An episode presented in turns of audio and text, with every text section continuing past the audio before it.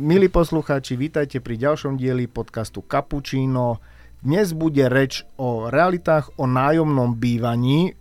Rozoberieme ho tak trošku nadrobné a preto som si dnes do štúdia pozval dokonca dvoch odborníkov na slovo vzatých. Jedným z nich je Ondřej Majer, partner advokátskej kancelárie Havel and Partners pre Slovensko a Česko. Vítajte. Dobrý den, děkuji za pozvání. A ďalším odborníkom Peter Slovák, senior analytik v oblasti komerčných nehnuteľností zo spoločnosti CBRE. Vítajte. Dobrý deň, taktiež ďakujem za pozvanie. Ďakujem veľmi pekne pani, že ste prijali moje pozvanie do podcastu a k chutnému kapučínu. Dneska, ako som spomínal, budeme sa rozprávať o nájomnom bývaní. Od roku 2020 je to veľmi očakávaná a zaujímavá téma, hlavne z predvolebných kampaní nemenovanej politickej strany. Avšak poďme sa možno porozprávať o tom, že o čom vlastne to nájomné bývanie, o ktorom je reč, o čom to vlastne je. Tak je, jestli můžu, tak já možná začnu v rámci tohoto toho tématu já jsem chtěl vlastně říct, že to, to téma, které, které tady budeme dneska probírat, je asi širší než to, co, to, na co se soustředila vlastně ta debata eh, na Slovensku, protože ta, ta debata na Slovensku se soustředila výhradně v podstatě nebo jako primárně na uh, ty kulárovy byty, už jsem ho jmenoval, se omlouvám. Uh, Nevadí, nevadí. Stranu jsme nespomenuli. ale ta téma je samozřejmě širší. Jo? Tam to, to, co se, to, co se řeší nejen na Slovensku, ale i v jiných zemích, dejme tomu v regionu, jako není jenom ta, to státem podporované nájemné bývání, ten, to můžeme probrat ten model, který na Slovensku byl vlastně uh, legislativně přijatý, ještě není um, uveden v život, ještě, ne, ještě, ještě samozřejmě neplatí, čeká se na nějaké schválení uh, na úrovni Evropské unie, uh, ale to je jenom jeden z těch, z těch, z těch modelů, který z toho jako globálního pohledu na ten trh bude podle mého názoru spíš jako minoritní. To, to, na co se, to, o čem se tolik nemluví, je vlastně jako komerční nájemní bývání, jako, jako, kde vlastně ty nájemní byty a je to trend, by měli stavět a měli by developovat společnosti, které budou mimo ten, mimo ten rámec vlastně té státní podpory, mimo, mimo to, co je vlastně ta v úvozovkách regulo, to, to, ta, ta regulovaná oblast toho nájemního bývání a mm, proto bych eh, byl rád, aby jsme si řekli, že tady jsou ty, ty jako hlavní rozdíly vlastně mezi tím státním, státem regulovaným nájemním býváním a tím komerčním. A ono i v rámci toho komerčního nájemního bývání jsou vlastně nějaké rozdíly.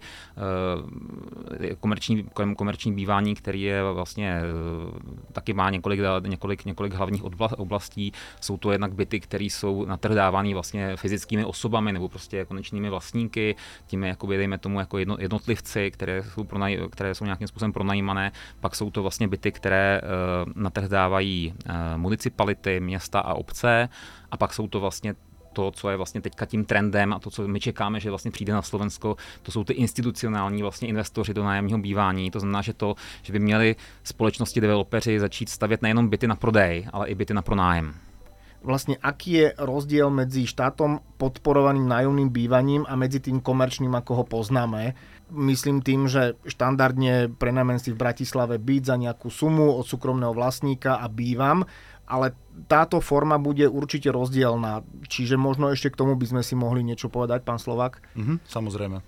Čiže možno, ak by som začal na úvod, tak uh, ten problém je, je bývanie ako také, jeho dostupnosť a v čase, keď e, akvizíciu vlastnej nehnuteľnosti e, nie je možné realizovať, tak sa musíte pozerať po nejakom nájomnom bývaní. Hlavný rozdiel medzi komerčným nájomným bývaním, e, ako už spomínal kolega Ondrej, ten trh tu ešte nie je s inštitucionálnymi investormi, ale my v CBR očakávame, že čoskoro, čoskoro príde aj sem po vzore západnej Európy a našich susedných krajín. Hlavným rozdielom medzi komerčným nájomným bývaním a štátom regulovaným nájomným bývaním je práve v tom slovíčku regulácia. Čiže veľká časť dnešnej debaty smerované, smerovaná k nájomnému bývaniu, ktoré štát nejakým spôsobom podporuje, bude najmä o reguláciách, aké, aké agentúra štátom podporovaného nájomného bývania zavádza a bude zavádzať voči investorom. Teraz, respektíve už nejaký čas spoločnosti rezonujú, alebo respektíve sa šepka, že len predsa tie nájomné byty nebudú dostupné len tak pre niekoho, lebo ten, ak sa nemýlim, ten prvotný úmysel bol, aby ľudia, ktorí si nemôžu dovoliť hypotéku, tak sa dostanú vlastne k nájomnému bytu, ale spoločnosti sa už častejšie šepká, že tak či tak, keby k niečomu takému došlo, tak uh, pravdepodobne to aj tak bude tá dostupnosť keby pre nejakých tých horných, no nechcem že 10 tisíc, ale pre tú strednú vrstvu a vyššiu. Myslíte si, že, že je to tak, alebo je to len nejaká fáma? Možno to je otázka pre obi dvoch. Mm-hmm. Ak teda môžem. Uh, ja si myslím, že je to, netvrdil by som, že presne opačne, ale prvý veľmi dôležitý bod je nemýliť si štátom podporované nájomné bývanie so sociálnym bývaním. Na, na sociálne bývanie tu máme rôzne iné schémy, ako je štátny fond rozvoja bývania. A nebudem ich ďalej teda menovať, ale je tu viacero schém podpory ľudí, ktorí naozaj sú v príjmových kategóriách nižších a nemôžu si dovoliť tak povedať žiadne bývanie, či o týchto sa štát nejakým spôsobom stará a aj bude starať. Ale štátom podporované nájomné bývanie je práve na kategóriu ľudí a aj ten rozptyl nejakej príjmovej regulácie začína niekde nad úrovňou životného minima. To znamená, že e, v podstate to ako keby neumožňuje e, niekomu sociálne slabšiemu alebo na dávkach alebo z nízkopríjmovej e, skupiny populácie neumožňuje vstup do tohto ekosystému. Zároveň, vy ste spomínali tých horných 10 tisíc, tak je tu aj stropná regulácia príjmu, ale ten rozpil je naozaj široký a, a mali by byť, byť k dispozícii čo najväčšej uh, mase ľudí. Bavíme sa tu o, o štátnych zamestnancoch, o verejnom sektore.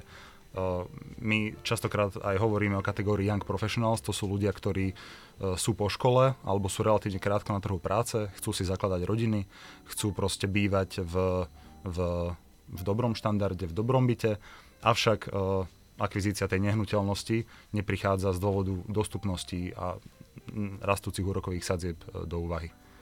Jo, já, já, já možná, možná jenom jako k, doplnění, k doplnění toho, e, samozřejmě ten, ten e, zákon nebo ta státní regulace stanoví nějaký, jak říkal Petr, vlastně rozmezí. E, tady právě pro představu, když, když se podíváme třeba na, na, na, ty, na ty příjmové rozmezí, tak vlastně, když si vezmeme třeba rodinu, tam se posuzuje vlastně příjem celé domácnosti, čistý příjem domácnosti, tak když si vezmeme rodinu 2 plus 2, dvě, dva dospělí, dvě děti, tříizbový byt v Bratislave, tak vlastně ten, to kritérium, které, které stanoví vlastně ta, to, to nařízení vlády vlastně k tomu, k tomu zákonu, tak vlastně vám dává rozpětí od příjmu, příjmu domácnosti od 1600 euro zhruba do 5600 euro. Jo? Takže, jak říká Petr, relativně široké rozpětí, takže vlastně pokud berete více než více méně 5600 euro jako příjem domácnosti, tak vlastně vás to diskvalifikuje z toho systému a naopak, když vlastně máte příjem nižší než 1600 jako příjem domácnosti, to znamená, že už jste asi uh, v rámci té slabší sociální skupiny, tak zase tenhle ten systém není pro vás. Jo? Ale to, co, to, co jakoby podle mého názoru bude hlavně jako limitovat, limitovat uh, tu dostupnost je vlastně, jsou ty absolutní čísla, které jako nepustí, jo, protože v následujících třech letech v tomto systému bylo deklarováno, že se postaví, zatím se ví o nějakých jako tisíc, zhruba tisíc bytů, jako v následujících do roku 2026. A ta potřeba toho trhu, se která je deklarovaná třeba i v té důvodové zprávě, tak mluví o potřebě dvou, 220 tisíc bytů. Jo? To znamená, že tohle je opravdu jako kapka v moři, jo? To, to, to, to, tohleto. Takže vlastně záleží na tom, jak moc velký bude převis té e, poptávky nad nabídkou a pak je tam samozřejmě nějaký jako systém, jakým způsobem vlastně se ty e, z, těch, z těch zájemců stanou vlastně nájemníci v těch, v těch bytech, ale říkám, prostě ten, ten, tam jsou nějaké zákonné kritéria, ale tím hlavním limitujícím faktorem bude prostě absolutní dostupnost nebo nedostupnost vlastně těch bytů. tá regulácia je teda tým najväčším rozdielom. Mne ste v podstate, pán Majer, odpovedal na otázku, ktorú som mal pripravenú, zhruba nejaký, nejaký ten časový rámec, ktorý môžeme očakávať, kým sa začne niečo takéto realizovať. Ale pri, pri, tých, e, pri tých bytoch mi ešte vlastne napadá, to je možno otázka na vás, pán Majer, že má slovenská legislatíva napríklad vytvorené nejaké dostatočné podmienky pre rozvoj prenajmu nehnuteľnosti, respektíve pre rozvoj štátom podporovaného?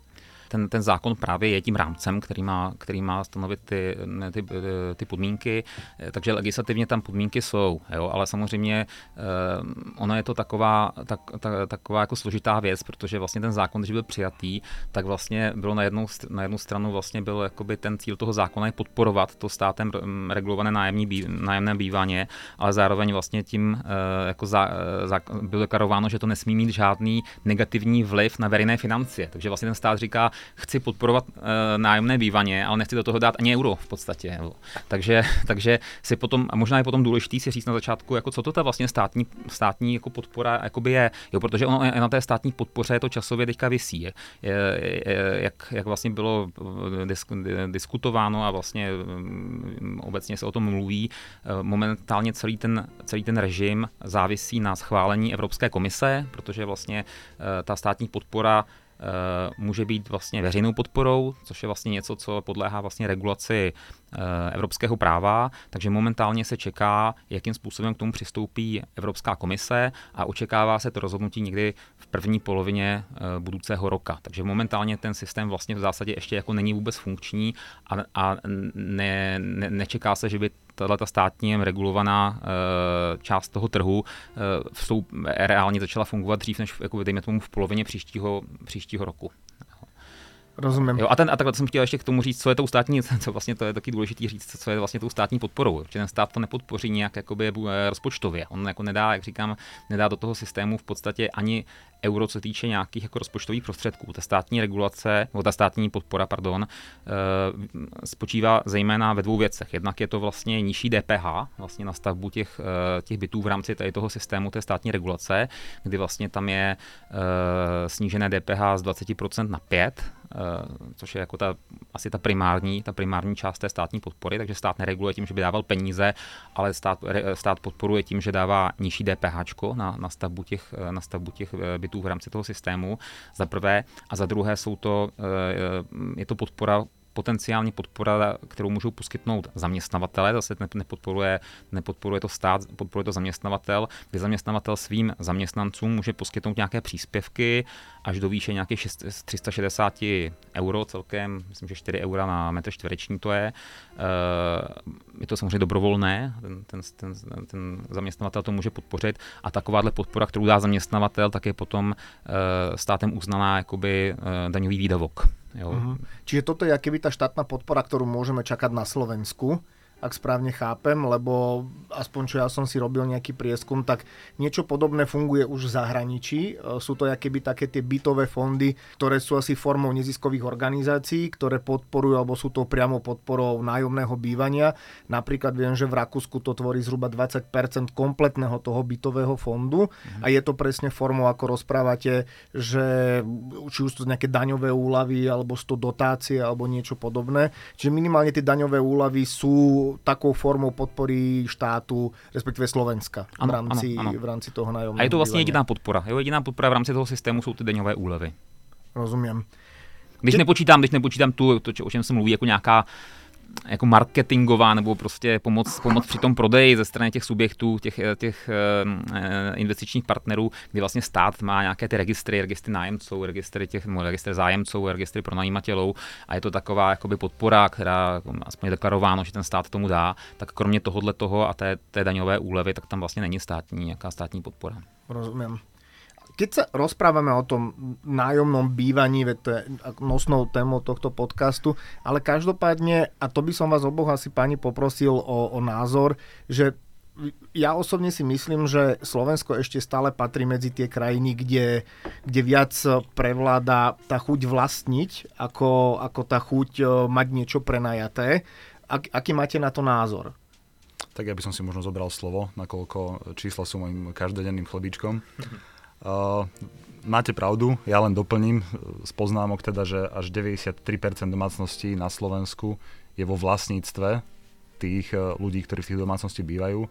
A z hľadiska Európskej únie sme druhý hneď za Rumúnskom.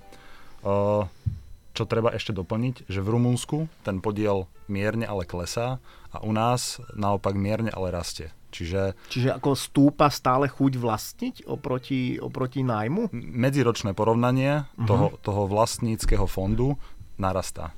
Čiže Aha, hovoríme o nejakom 5-ročnom priemere, sú to dáta z Eurostatu a ten nárast je, je, je minimálny, hovoríme o 1-2%, ale predsa len ten trend už pri 5-ročnom nejakom horizonte je jasný, že stále to stúpa.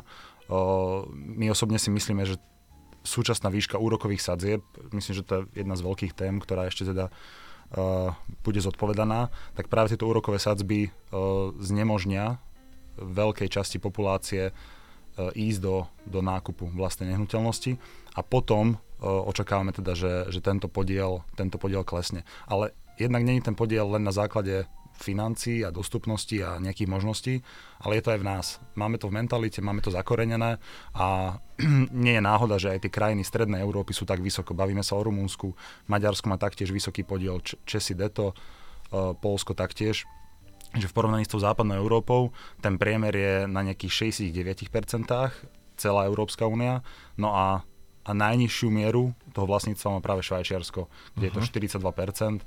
a, a tam ten podiel uh, akože mierne rastie, ale hovoríme o nejakom 1% raste.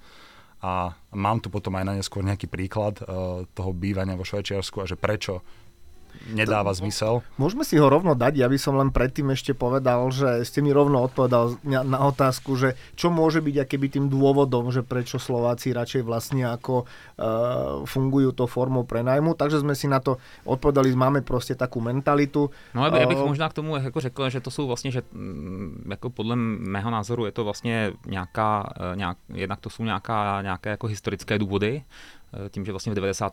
letech došlo vlastně k privatizaci bytového fondu, takže proto vlastně v celé východní Evropě vlastně uh, vlastnictví bytů, které předtím třeba bylo nějaké družstevní nebo státní, tak přešlo do soukromých, do soukromých rukou z důvodu té privatizace.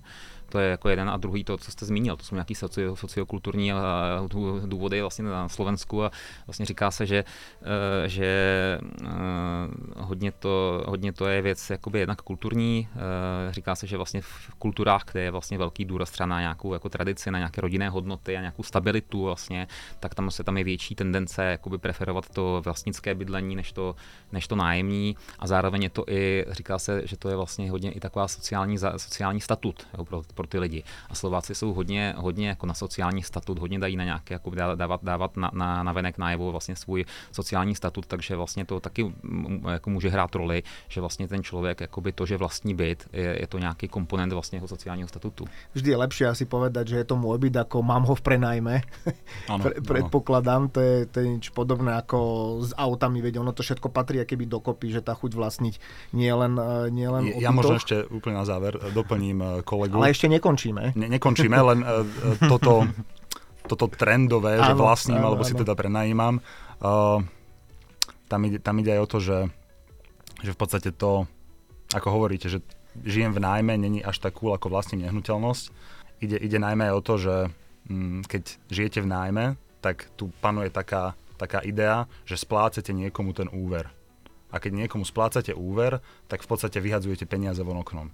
A, uh-huh. a, a táto mentalita tu je dlhodobo a, a v čase nízkych úrokových sadzieb, keď ľudia kupovali aj investičné byty, tak to tak naozaj bolo, že plus minus ten váš nájom, ktorý ste platili tomu vlastníkovi nehnuteľnosti, jemu splácal ten úver a tým pádom to dávalo akože zmysel. Ale dneska uh, vidíme že investičné byty teda sú stopnuté. Takže dneska už, už nemôžeme hovoriť o tom, že, že niekomu len splácam úver, ale hovoríme o, o, o naozajstnej potrebe bývať. Čiže znova, ak si nemôžem nehnuteľnosť kúpiť a bývať v nej a splácať si ju, tak a nechcem zostať u rodičov, k tomu sa teda tiež dostaneme, tak, eh, tak si proste musím prenajať. Iná cesta hm. prakticky neexistuje keď uh, sme sa niekde v partii rozprávali pre, o tom, že niekto sa osamostatnil a ide, a ide si prenajať byt, tak mu vždycky bolo, nechcem povedať, že vyčítané, ale bolo povedané, že radšej rozmýšľaj o kúpe bytu, nerozmýšľaj o prenajme, pretože teraz dáš za prenajom, vymyslím si 500, 600 alebo 800 eur a sú to peniaze presne, vtedy sa hovorilo, vyhodené do luftu, pretože sú to peniaze, ktoré dávaš nie do svojho, ale do cudzieho, ten byt v živote tvoj nebude jo. a podobne, ale teraz sme to ako keby vyvrátili, že že skôr možno do toho prenajmu je, aspoň som to tak pochopil, je keby logickejšie investovať, ako si brať hypotéku, lebo vlastne ja, ja, ja, ja, aj tak splácam. Jo, já, já k tomu jako bych řekl, že vlastně tato diskuze vždycky, jako, že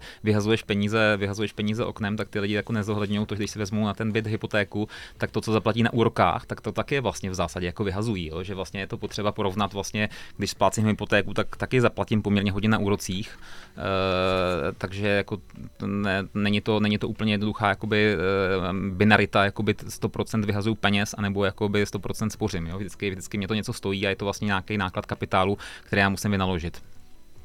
Pán Slovak spomínal aj uh, tie investičné byty a že mnohí si akože kúpili byt, dali ho do prenajmu a brali to ako investíciu. A presne pri tom mi napadá, že to nájomné bývanie môže patriť aj do takých investičných segmentov celosvetovo a o tom, o tom by sme sa mohli teraz porozprávať a nadviazať na to, čo sme sa rozprávali, že, že ako teda môže byť to nájomné bývanie investíciou. Čiže v podstate znova sa vraciame k tomu, že dneska tu nemáme ani jeden z tých segmentov a očakávame a zároveň dúfame, že v blízkej budúcnosti tu budeme mať rovno dva. Čiže prvý je ten, o ktorom sme doteraz hovorili, a to štátom podporované nájomné bývanie, kde je veľa striktných regulácií, čo je samozrejme dobré. A potom tu máme inštitucionálny trh nájomného bývania, ktorý vidíme v západnej Európe a v susedných krajinách. Ja by som možno túto tému otvoril nejakou štatistikou.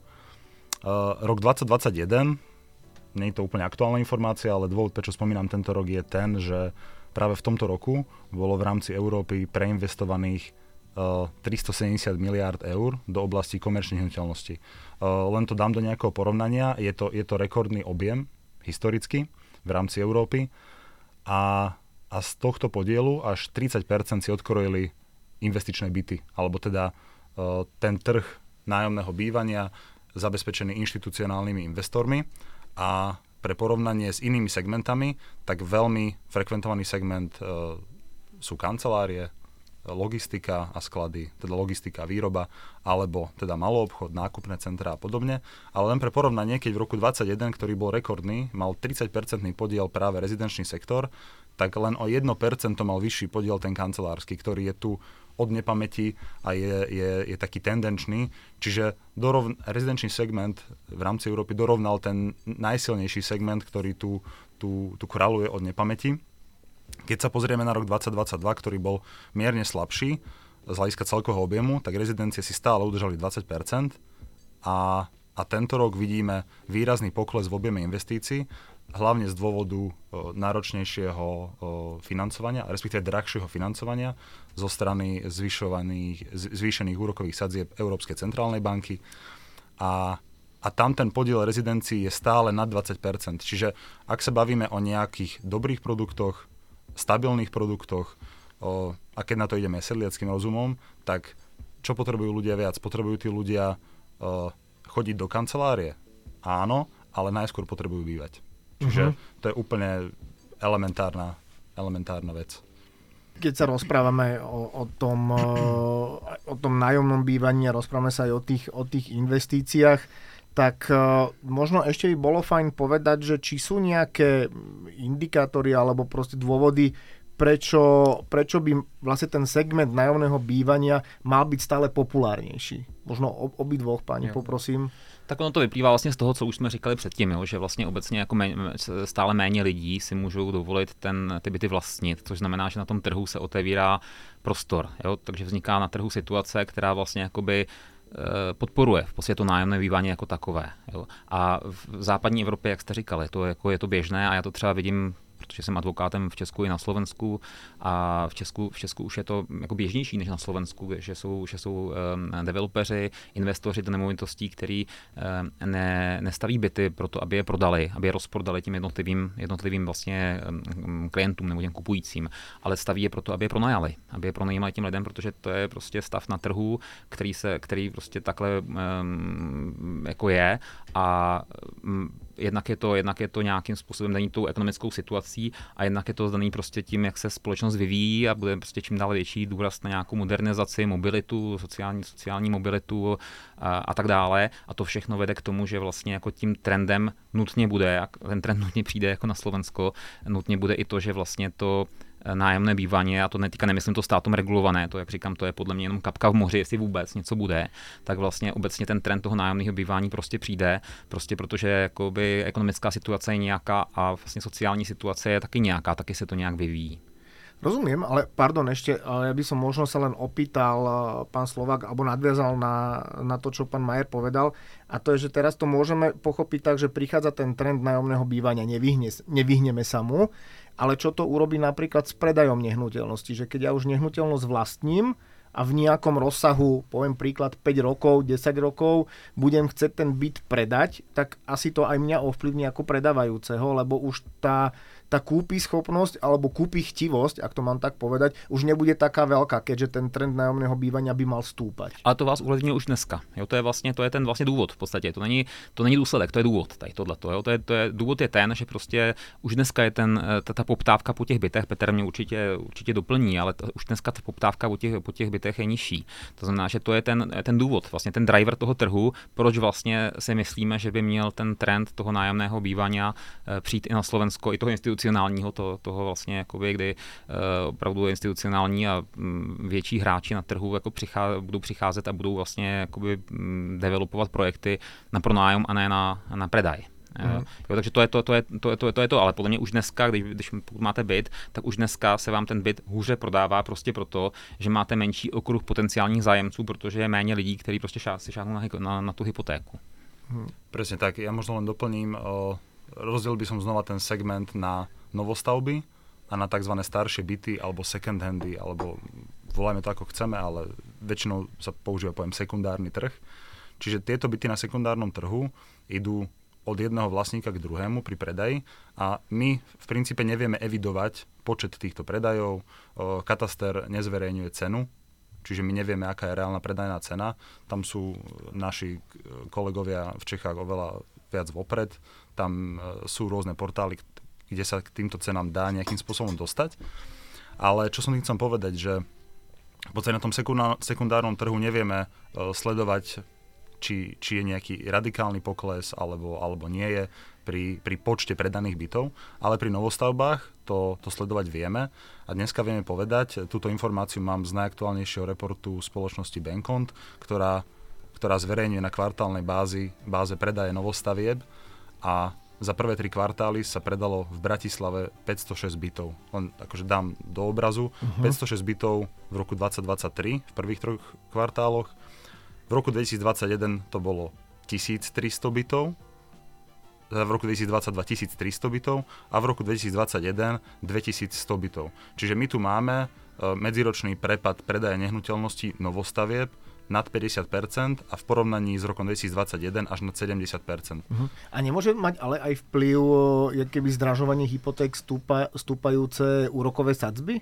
Samozrejme. Že, že tie hypotéky nie sú dostupné, že teraz keby sme si predstavili situáciu, že nerastú hypotéky, nerastú úrokové sazby, to keby som si teraz nasadil rúžové okuliare, ale každopádne, že tá situácia by bola v oblasti hypoték oveľa oveľa priateľnejšia, bol by ten trend tiež taký klesajúci, myslíte? Ak by, ak by tie úrokové sazby boli dneska rovnaké ako pred dvoma rokmi, tak by sa všetko iba oddialilo.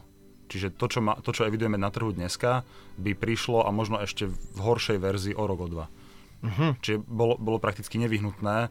Uh, ja som v podstate nezažil tie úrokové sadzby, ktoré brali možno moji rodičia lebo mám 27 rokov, ale pre mňa bol takým bežným štandardom úroková sadzba za posledné roky okolo 1-1,5%. E, známy a okolie si bralo, tešili sa z úrokových sadzieb fixovaných na 5 rokov okolo 0,9-1%, mm. ale realita je taká, že to, mm, nechcem povedať nejak akože veľmi e, expresívne, ale mierne zdeformovalo trh. Čiže mm-hmm. v súčasnosti sme na nejakých 4%, a keď poviete niekomu, kto do mňa starší už len 10 rokov, tak vám povie, že 4% predsa nie je katastrofálna úroková sadzba. Je to, je to bežný štandard, ktorý vtedy bol, akurát tie ceny nehnuteľnosti sú dnes úplne inde. A keď, e, zoberieme, keď si zoberieme úver na 100 tisícovú nehnuteľnosť za 4% a na 300 tisícovú nehnuteľnosť za 4%, tak, e, tak to preplatíme oveľa viac a, a to potom o to viac boli. Tak ono to, ono to má vlastně, eh, jedna, jednak je tam vlastně růst těch, eh, těch úrokových sazeb a jednak je obecně i růst těch, nehnu, těch cen těch nehnutelností. Jo. To znamená, že ten člověk, já taky první bydy, když jsem si kupoval, si pamatuju, jsem měl hm, úrok 3,6%, přišlo mi to normální v té době, ale zase v té době ty, eh, ta cena těch bytů byla jako jinde než je dneska. Jo. Dneska, dneska 3,6% pro lidi, kteří vlastně jsou třeba po škole, tak při současných cenách nehnutelností je to úplně něco jiného, než to bylo třeba před x lety. Uh-huh, rozumím. A keď sa teraz pozrieme na to z toho pohľadu, že dneska si človek kúpi nehnuteľnosť, kúpi si byt a teraz ide si ho prerobiť, prispôsobiť podľa svojich vlastných potrieb, ako ako toto môže fungovať e, v oblasti nájomného bývania? Mám byť v prenajme, dajme tomu, že vydržím v tom byte 5 rokov, potom mám nejaké garancie, ale môžem ja ako obyvateľ toho bytu si ho napríklad upraviť. Vieme, vieme povedať, že či je tam tiež nejaká regulácia, musí mať nejaké povolenie, nehovorím teraz stavebné, pri veľkých mm-hmm. úpravách, to je štandard aj pri súkromnom byte, e, v nejakom obytnom dome, ale že či ja môžem ako e, ten nájom, nájomník nejakým spôsobom upraviť.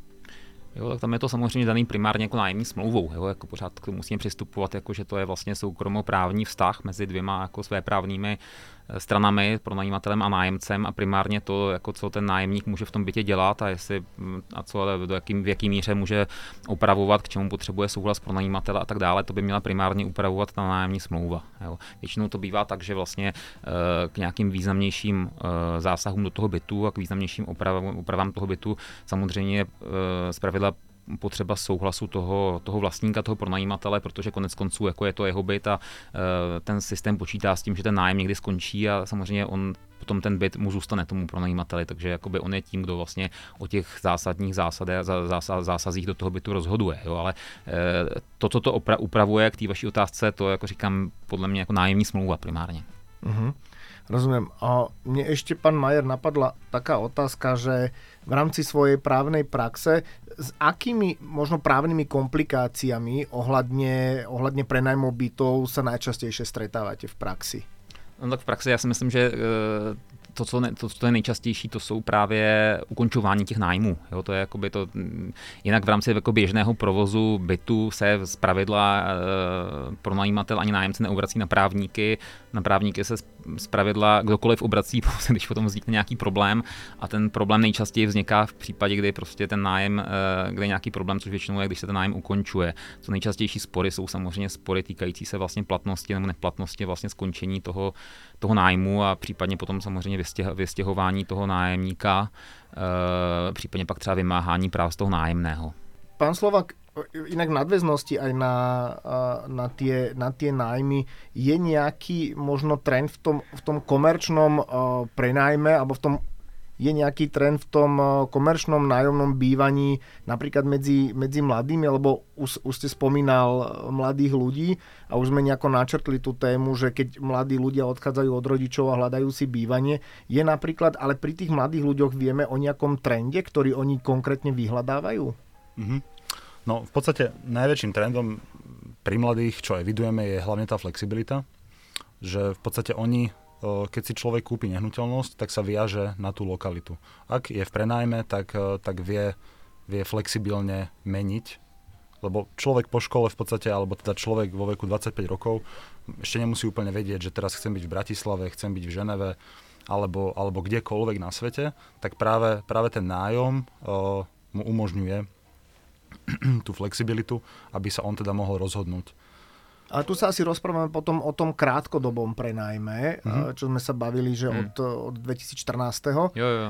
ktorý je takým trendom už dlho, dlhoročným na Slovensku. Čiže to je asi, asi tá forma, predpokladám, lebo ten mladý človek rok je na Slovensku, potom zrazu sa mu naskytne možnosť pracovať napríklad vo Švajčiarsku alebo kdekoľvek, tak odíde, tam bude rok zasa vráti, čiže sú to asi tie krátkodobé prenajmy. Mm-hmm. Ale viete si predstaviť, že by takýto mladý človek napr- išiel napríklad do, do, tej, do toho štátom regulovaného nájomného bývania? Uh-huh. Samozrejme, najväčšia motivácia môže byť práve výška toho nájomného. Dneska vlastne evidujeme, zasa vraciam k tým úrokovým sadzbám, ale evidujeme, že náklad na mesačnú splátku hypotéky je v priemere o 32% mesačne vyšší, ako je nájom na mhm. Slovensku, respektíve v Bratislave. Komerčný. Komerč, komerčný mhm. nájom, áno. Dobre, porovnávame nájom všeobecne, keďže tu nie je inštitucionálny trh nájomného bývania, tak väčšinou sa bavíme o teda nie väčšinou, ale bavíme sa o všetkých nájmoch a porovnávame to s cenami novostavieb, ktoré sú samozrejme rádovo vyššie ako tie second-handové byty. Ale keď sa pozrieme na byty, ktoré sú práve na tom sekundárnom trhu, tak aj v porovnaní s týmito bytmi v priemere ten nájom vychádza lacnejšie. A to možno ešte doplním k tej predošlej diskusii, že ak teda nebude mať žiadne iné dôvody človek k nájmu, tak by to mali byť práve tie ekonomické. Že keď ja sa rozhodnem, že chcem žiť v nehnuteľnosti, ktorá je nová, je, je, je dobre vybavená, má má dobrú infraštruktúru, je v blízkosti mestskej hromadnej dopravy, není úplne ďaleko centra, nemôžem si ju dovoliť kúpiť, tak, tak si logicky prenajmem a mesačne tam šetrím veľký obnos peňazí. Uh-huh. A v dlhodobom horizonte, ešte keď sa k tomu vrátim, tak tá mladá rodina v tom nájomnom bývaní, v tom štátom regulovanom nájomnom bývaní, tak, tak za nejaký čas vie naakumulovať nejaký obnos peňazí, ktorý jej umožní v neskoršom čase práve tú akvizíciu tej nehnuteľnosti. Bavíme sa o horizonte 3 až 5 rokov, kedy by e, rodina s jedným alebo dvoma dieťami, e, deťmi vedela v podstate nakumulovať nejakú sumu za predpokladu, že, že rozumne hospodária samozrejme, aby teda toto nájomné bývanie mohli opustiť a ísť teda bývať do vlastného. Na druhej strane, e, ak im to bude vyhovovať z hľadiska lokality a, a deti si tam aj zvyknú, tak, tak nevidím v princípe žiadny dôvod odchádzať z tohto štátom podporovaného nájomného bývania. To už je potom presne tá otázka, že či keď si ten človek nás zvykne aj na ten byt, aj na ten spôsob života, nastaví si aj financie, či bude mať dôvod vôbec mm. odchádzať mm. a prechádzať do súkromného. Každopádne v nadväznosti na toto, pán Majer, mi ešte napadlo, že keď sa rozprávame o tých nejakých právnych komplikáciách v rámci nájomného bývania, je tam možno nejaké špecifikum eh, v prípade keď si byt prenajmú mladí ľudia, lebo jedna vec je, keď si prenajme rodina, druhá vec je, keď si, to, keď si byt prenajme človek okolo 40, ale čo keď si prenajme byt 20-ročný človek, nie sú tam nejaké priepasné rozdiely? Já myslím, že v tom nejsou rozdíly pokud vím, teda prakticky žádné. Jakoby, jo, jako já z toho právního pohledu jakoby nevidím rozdíl ani v, tom, v, tom, v té úpravě toho štátem regulovaného nájemného bývání. Tam taky není vlastně jakoby nějaké prim, primární jako diskriminační třeba jako věkové, věkové a, kritérium. Akože nemyslel som úplne, že diskriminačné, skôr iba to, že len predsa ten mladý človek viac vymýšľa, možno je tam nejaká nespolahlivosť v platení toho nájmu a podobne. Mm-hmm. Ta, tam som myslel, že či tam napríklad nie sú nejaké častejšie komplikácie situácie, že ten, ktorý prenajíma, má väčší problém s tými mladými ako so staršími napríklad jako já, tuto, jako já můžu mluvit ze své zkušenosti, protože taky nějaké byty pronajímám eh, a já tuto zkušenost nemám. nemám ne, ne, jako ne, nevidím, nevidím rozdíl v tom, že by jako mladí, mladí lidé byli nějakým způsobem méně spolehliví, jakoby ten problém může nastat samozřejmě i u starších lidí. Uh, opravdu, myslím si, že i, z toho, i, i z toho pohledu jako právního, i z toho, i z toho pohledu takové jako zkušenosti toho, co, co, co vidím, tak samozřejmě, jakoby, jo, mm, když jsou to opravdu jako mladí lidé ve smyslu nějaký jako studenti třeba, kteří v tom bytě bydlí, protože často jako třeba, třeba v Praze, kde vlastně mám nějaké byty, tak, eh, tak tam, eh, tak tam eh, jako je hodně studentů a tak samozřejmě je to komplikovanější i komunikace, i vlastně to, že v tom bytě se třeba víc žije. Presne, presne takéto jako, veci som mal na mysli, jo, že nočný život jo, jo, a potom být, je to ne. presne, že no ale tak nevyšlo mi z brigády a neviem ale čo. Ale to je hodně individuální. Ale jasné. Dobre, no. ale to je iba pozitívne. A tam možno záleží aj na, na, na prevencii, že teda s akým nájomcom podpisujete tú nájomnú zmluvu. Jo, to je, to je zásadní a to je, ono je to do, do určitý míry i trošku jako loterie, jo, na, nějakého člověka, na nějakého člověka padnete, někdy máte štěstí, že to je člověk, který jako je fajn a, a spolehlivý, někdy prostě jsou historky neuvěřitelné, co ty nájemníci jsou schopní, schopní dělat a to právě souvisí i s tou, i s tou regulací, protože zase z pohledu těch pronajímatelů samozřejmě je důležité, aby měli nějaký jakoby relativně snadný mechanismus, když ten člověk prostě nedodržuje smlouvu v podstatě, který, ten, ten nájemník, tak prostě tu smlouvu e, snadno, snadno ukončit, což ne vždycky jako by bylo úplně jednoduché a byly prostě případy, kdy trvalo ukončení jako zjevně, zjevně delikventního nájemníka, který neplnil cokoliv a ne, ne, ne, poškozoval byt a ne, neplatil nájem, tak to se mohlo, mohlo, byly případy, kdy to trvalo jako řadu let, než toho člověka se podařilo vystěhovat. A nahral ste mi, nahral ste mi doslova na smeč, lebo presne som sa chcel opýtať na nejaké týmto pádom zaujímavé príbehy alebo nejaké zaujímavé situácie, keď ste spomínal s tými návedníkmi, tak si aspoň povedzme jednu, dve. Príbeh z natáčení. Nie, na, ne, nejaký príbeh z natáčení, presne tak. Nie, niečo, niečo zaujímavé, lebo keď prenajmete byty, tak to musí byť uh, celkom živé, tak možno niečo, keby sme posluchačom vedeli povedať. Mm, tak já eh, nevím, jestli mi něco, něco hned takhle jako úplně jako pikantního napadne. Eh, já mám zkušenost, eh, že, jsem, že jsme kupovali s manželkou už nějakou dobu zpátky, jsme kupovali v Praze byt, kde vlastně ten předchozí nájemník, bylo to v družstevním bytu, ale ten předchozí nájemník neplatil, neplatil nájemné a družstvu trvalo sedm let sedm let, než toho, než toho člověka se podařilo z toho bytu vystěhovat. Eh, ten člověk, který v tom bytě bydlel, tak eh, se velice eh, kamarádil s různými bezdomovci v celém širém okolí a my, když jsme ten byt potom, když to družstvo vystěhovalo toho člověka, my jsme, nám se podařilo ten byt jako koupit, tak jsme, tak jsme ten byt našli ve stavu, že byly ohořelý zdi, ohořelý zdi v jedné místnosti nastěhovaný holuby a ten byt byl v jako opravdu šíleném, šíleném stavu. Jo. Takže to Mal sociálne cítenie potom, povedzme to tak, že... No ten pán, ten, ten, ten, ten pán dokonce proto to trvalo tak dlouho ho vystěhovat z toho bytu, protože ten pán dokonce v té době byl i ve vazbě, což vlastně to družstvo nějak nevědělo a, a vadně mu doručilo výpověď a pak se to zneplatnilo kvůli tomu a muselo se to dělat znova. Takže i takovéto příběhy v, v, životě, život. v životě pronajímatelů a vlastníků bytu nastávají. No. Možno by som ešte ja doplnil. Ja som samozrejme len akože čítal vlastne minulý rok, keď bol väčší nárast práve, práve ceny bitcoinu, tak to je ďalšia veľká téma, uh, ceny za energie, že väčšinou teda tá nájomná zmluva uh, pri, pri individuálnych prenajímateľoch je all in, to nazvem, že dohodneme sa, že mi budete platiť 700 eur a teda ja budem platiť uh, všetky energie, fondoprav a vy, vy to už máte v cene, vy mi len budete platiť 700 eur. A že bol prípad, respektíve bolo viacero prípadov, že žili v byte dvaja, traja, slušní mladí ľudia, s ktorými nebol prakticky žiaden problém. Problém nastal pri ročnom zúčtovaní na, na, na energiách, že ťažili to krypto na, na nejakých drahších strojoch, ktorí mali veľký výkon elektrické energie a potom, potom vlastne nechápali, že, že ako je to možné, lebo o tom samozrejme prenajímateľ nevedel, tak proste chodil po úradoch, zisťoval, ako je to možné a potom z nich vypadlo teda, že ťažili a, a samozrejme depozit, ktorý oni dávali e, pri, pri, prvej, pri podpise nájomnej zmluvy nestačil na, na náklad tej energie, tak e, museli teda riešiť, ako to doplatiť, e, kto bude platiť koľko a s troškou šťastia sa podarí, aby to uhradil teda nájomca, ale nemusí to byť pravidlom. Rozprávali sme sa o nájomnom bývaní, o komerčnom, ale aj o štátom podporovanom ale tiež sme pani spomínali nejaký vstup investorov. A teraz napríklad by ma zaujímalo, že akým spôsobom je výhodné pre investora vstúpiť na slovenský trh v rámci stavby nehnuteľnosti za účelom prenajmu. Mm-hmm. V podstate ide o to, že e, prvá podmienka, ktorá musí byť splnená, je tá, že kúpa vlastnej nehnuteľnosti e, je nedostupnejšia ako nájom tej nehnuteľnosti zároveň ten nájom nejakým spôsobom na to, aby prišiel ten investor a investoval na Slovensku do nejakého mm, bytového komplexu, lebo investor nebude kupovať byty po jednom, ale kúpi komplex a potrebuje, aby táto nehnuteľnosť generovala nejaký príjem. Zastúvam dáta z Eurostatu. V podstate do roku 2020, od roku 2016 to nájomné plus minus stagnovalo a ten rast bol cca 3%, čo v tomto štvoročnom horizonte je relatívne nízky od roku 2020 vidíme aj z dôvodu nárastu úrokových sadzieb, eh, aj, aj po vlastne vypuknutí covidu zmenili, zmenili sa možno nejaké pracovné podmienky zamestnancov. Máme tu nejakú, nejakú hybridnú prácu, nejaké home office, eh, práca vlastne cez, cez internet, cez telekomunikácie. No a ten nájom na medzi septembrom 2020 a septembrom 2023 narastol o 11%.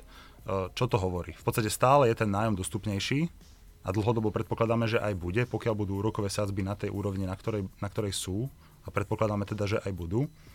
Ale práve tento narastajúci nájom vytvára výnos pre toho investora, aby sa mu oplatilo prísť na Slovensko a investoval do komerčných hnutelností, ktoré sú zamerané na bývanie. Ja tu som si pripravil možno, aké sú očakávania investora Eh, na záver by som sa dostal možno k tým, k tým výnosovým, uh-huh. ale bolo to viackrát spomenuté, ale ja to možno ešte zhrniem. Čiže ten investor, eh, s ktorými teda už sa aj aktívne negociuje, keďže vidia, že to funguje na západnej Európe, aj eh, vlastne u našich susedov, tak, tak sa pozerajú po produktoch aj tu. Do karát im v podstate hrá to, že klesá predaj novostavieb, čiže aj developer, ktorý stavia novostavbu, potrebuje zvážiť, či teda budem dlhšie držať už skolaudovanú nehnuteľnosť, alebo to nejakým spôsobom viem predať investičnému fondu, ktorý si to zobere pod seba a bude to prenajímať. Já si myslím, že vlastně z pohledu toho investora pak je to, to, to taky, o čem jsme se bavili předtím, vlastně jakoby i ten i to rozhodování, jako jestli ten investor vůbec bude mít nějakou motivaci vstoupit do toho systému toho státem regulovaného nájemního bývání. Jo, jakože to je to, o čem se hodně mluví, ale vlastně pořád si myslím, že, ten, že více, více investorů vlastně nebudou mít dostatečnou motivaci vlastně do tohoto sektoru vstupovat, protože pro ně to znamená poměrně vysokou administrativu, pro ně to znamená to, že vlastně nebudou mít vlastně takovou kontrolu, jakou by měli, kdyby vstoupili čistě komerčně a samozřejmě eh, budou vstupovat do nějakého systému, kde je regulované nájemné, kde vlastně stát deklaruje, že to nájemné bude nižší, to znamená, že i jejich výnos bude nižší a tím pádem i vlastně návratnost jejich investice bude delší. Jo. To znamená, že to, to, je, to, je, to, to jsou ty negativa, který ten investor jakoby s tím vstupem do toho státem regulovaného systému má a co je proti tomuto pozitivum, to je primárně to, že staví s nižší DPH, jo, že staví s 5% DPH a ne s 20% a otázka je, jestli to, že mu ten stát, mu ta agentura jakoby předvybere ty nájemníky v rámci, toho, v rámci toho systému a v rámci těch registrů, tak jestli to je výhoda nebo nevýhoda. Samozřejmě stát to nějakou předem prověří, jestli splňují nějaké formálně e, příjmové kritéria. Na druhou stranu ten e, pronajímatel potom nebude mít v podstatě možnost jakýmkoliv způsobem jako zasáhnout do toho. Vlastně ten stát mu naservíruje nějaký nájemníky a ten pronajímatel je vlastně bude muset v podstatě jakoby s nimi uzavřít, uzavřít smlouvu, takže ztratí tu kontrolu a ztratí potom kontrolu i eh, jakmile tam ty lidi budou bydlet, tak vlastně, jak jsem říkal předtím, jak jsme říkali předtím, že bude těžké ty smlouvy ukončovat v případě, že prostě ty, eh, ty, ty nájemníci budou nějakým způsobem nespolehliví nebo nějakým způsobem, eh, nějakým způsobem budou dělat nějaké problémy. Samozřejmě, pokud oni budou porušovat, porušovat nájemní smlouvu, budou nějakým způsobem vážně porušovat, eh, porušovat ty pravidla, tak samozřejmě dá se, dá se ta nájemní smlouva ukončit. Uh, ale, ale, ale stejně, prostě ten, ten, ten investor, který vstoupí do toho um, odvětví té státní regulace, tak prostě bude do, níz, ní, do, do systému, kde je nižší výnos, kde je větší regulace a oproti tomu si bude muset zvážit ty pozitiva. Jo. Rozprávali sme sa pani o tom, prečo by mali na slovenský trh vstúpiť investori e, s cieľom postaviť byty s účelom nájomného bývania. A v tomto spojení mi napadá tzv. mama hotel. A k tomuto sa mi pani vyjadrite, lebo sme sa o tomto už pred podcastom rozprávali, tak poďme túto tému rozobrať, lebo určite nebude zaujímať iba mňa. No opäť tu máme e, najnovšie dáta z, z Eurostatu. E, treba povedať, že, že ten európsky priemer, kedy tá ratolesť alebo to dieťa odchádza e, z domácnosti svojich rodičov, je 26 a 26,4 roka. Uh, najlepšie sú na tom Škandinávia, Dánsko medzi 21 až 22. No a mladí Slováci opúšťajú v priemere až takmer v 31. roku života. A teda ak si to rozmeníme na drobné, tak ženy odchádzajú z domácnosti svojich rodičov o dva roky skôr ako muži. Čiže je to takmer v 30. roku života a muži v takmer v 32. roku života. Veľmi otázna je aj metodológia za, za týmto prieskumom Eurostatu, ale, ale minimálne pre tieto účely nám, nám môže poslúžiť, že je to jedným z indikátorov, prečo by ten nájomný sektor na Slovensku mal vzniknúť. Toto inak pre nás mužov vôbec nie je pozitívna reklama, musím povedať. Ale pán Majer? Ne, ne, tak já jsem chtěl vlastně k tomu říct, že otázka, jako, za mě to je spíš otázka než odpověď, jakoby, jestli to je tím, že ty lidi uh, se nechtějí stěhovat od těch rodičů, anebo protože jako nemůžou, že vlastně ty, ta situace na trhu je taková, že prostě v tom věku jako 25, 30 let prostě neseženou ten byt, jakoby, jo, že prostě jim to nezbývá, nezbývá nic jiného, než u nich zůstat. Mm-hmm. Možno osobne si myslím, že asi je to kombinácia, že, že možno aj je to naozaj uh, nákladné alebo nedostupné a možno aj je to nejaký komfort, žiť teda u rodičov. Možno aj tí rodičia samotní oceňujú teda, že majú tú ratole stále doma, hoci je už dospelá, vedia sa porozprávať. Uh, sú rodiny, ktoré žijú aj, že teda ten rodič je už dôchodca v dôchod, dôchodkovom veku a potrebuje možno nejakú asistenciu toho, toho svojho potomka. Pri tomto, pardon, rozmýšľam, ja som sa rozprával už s viacerými ľuďmi, ktorých poznám a majú, majú deti a keď sme sa rozprávali presne o mama hoteli a teraz si predstavili, že to dieťa bude mať doma ešte, keď bude mať 30 rokov, neboli úplne nadšení. Čiže to je, to je, veľ, to je inak dobrá otázka, že či, či tí rodičia sú naozaj takí akože s tým stotožnený, že to dieťa bude mať 30 rokov, ešte stále ho bude mať doma na krku, a, alebo, alebo, je to, alebo je to o tom, že uh, tí rodičia tie deti chcú v úvodzovkách vytlačiť čo najskôr z domu, aby začali samostatne, samostatne existovať. Pán Majer, o, o vás viem, že máte troch synov a vy si jak to máte vy? Viete si vy představit, že by do 30 boli doma? No, já mám, já mám kromě tří synů mám ještě dvě dcery, takže mám těch dětí pět a, a ty tři starší jsou dneska v pubertálním věku. Nevypadá to, že by se v nějaké dohledné době chtěli, chtěli stěhovat nebo mohli stěhovat, ale já to vidím vlastně i z pohledu těch lidí, který, eh, který prostě mají třeba průměrný příjmy. Eh, já, já bydlím v Praze, eh, byť jako dojíždím do Bratislavy, ale reálně rodinu mám v Praze a já jako je, úplně vidím, že je hrozně těžký, pokud člověk má třeba, pokud by člověk měl nějaké jako průměrné příjmy, tak eh, pro ty děti jako sehnat jako reálně bydlení, protože vidím, kolik stojí vlastně nájemní bydlení, nemluvím vůbec o hypotéce v dnešní době, jakoby, jo, to zase, co jsme probírali, ale prostě proto jsem, se, mm, proto jsem to předtím zmínil, jako, jo, že úplně vidím, že je to pro ty lidi opravdu jako těžký uh, a já to vidím u svých dětí, že jako samozřejmě byl bych rád, aby se prostě, aby byli dospělými, zodpovědnými lidmi, kteří se, uh, až, až, až nastane čas, na, nazraje čas, tak se odstěhují do, uh, do vlastního, ale vidím zároveň, jak je to prostě, jako, jaká ta situace na trhu je a jak je to pro ně jako fakt jako obtížný, jakoby pro, pro lidi vlastně jejich generace. Mm-hmm. Rozumiem. Dobre, tak sme rozobrali uh, aspoň takto uh, Mama Hotel. Už či nejakým spôsobom namotivujeme mladých ľudí, mladých mužov, aby, aby opustili hniezdo a išli niekam do sveta, alebo, alebo nie, to uvidíme. Každopádne ešte... Pardon, ste sa tak na mňa pozreli, ja už som 12 rokov pred z domu, takže... to, som, to, som vôbec, to som vôbec nechcel, len nechcel som pozerať do steny, ale ne, nebolo, to, nebolo to vôbec osobné v tomto. sa. Ja sa tiež ospravedlňujem tým pádom, ale tak to nebolo. A pani, veľmi pekne ďakujem za to, že ste boli súčasťou Kapučína a poviem úprimne, ja mám ešte toľko otázok, ktoré e, sme ešte nemali šancu ani sa k ním dostať, takže by sme mohli toto zoskupenie a túto kávu zopakovať, pretože je toho ešte veľa, o čom by sme sa mohli rozprávať. Ešte raz vám pekne veľ... ešte raz vám veľmi pekne ďakujem a týmto pádom teším sa na ďalší podcast s vami. E, já moc děkuji za pozvání a také, také se těším na případné nějaké budoucí setkání. Taktiež ďakujem pekne za príjemnú diskusiu a budem mať sa znovu zúčastniť. Tak, milí poslucháči, ďakujem ešte raz a do skorého počutia.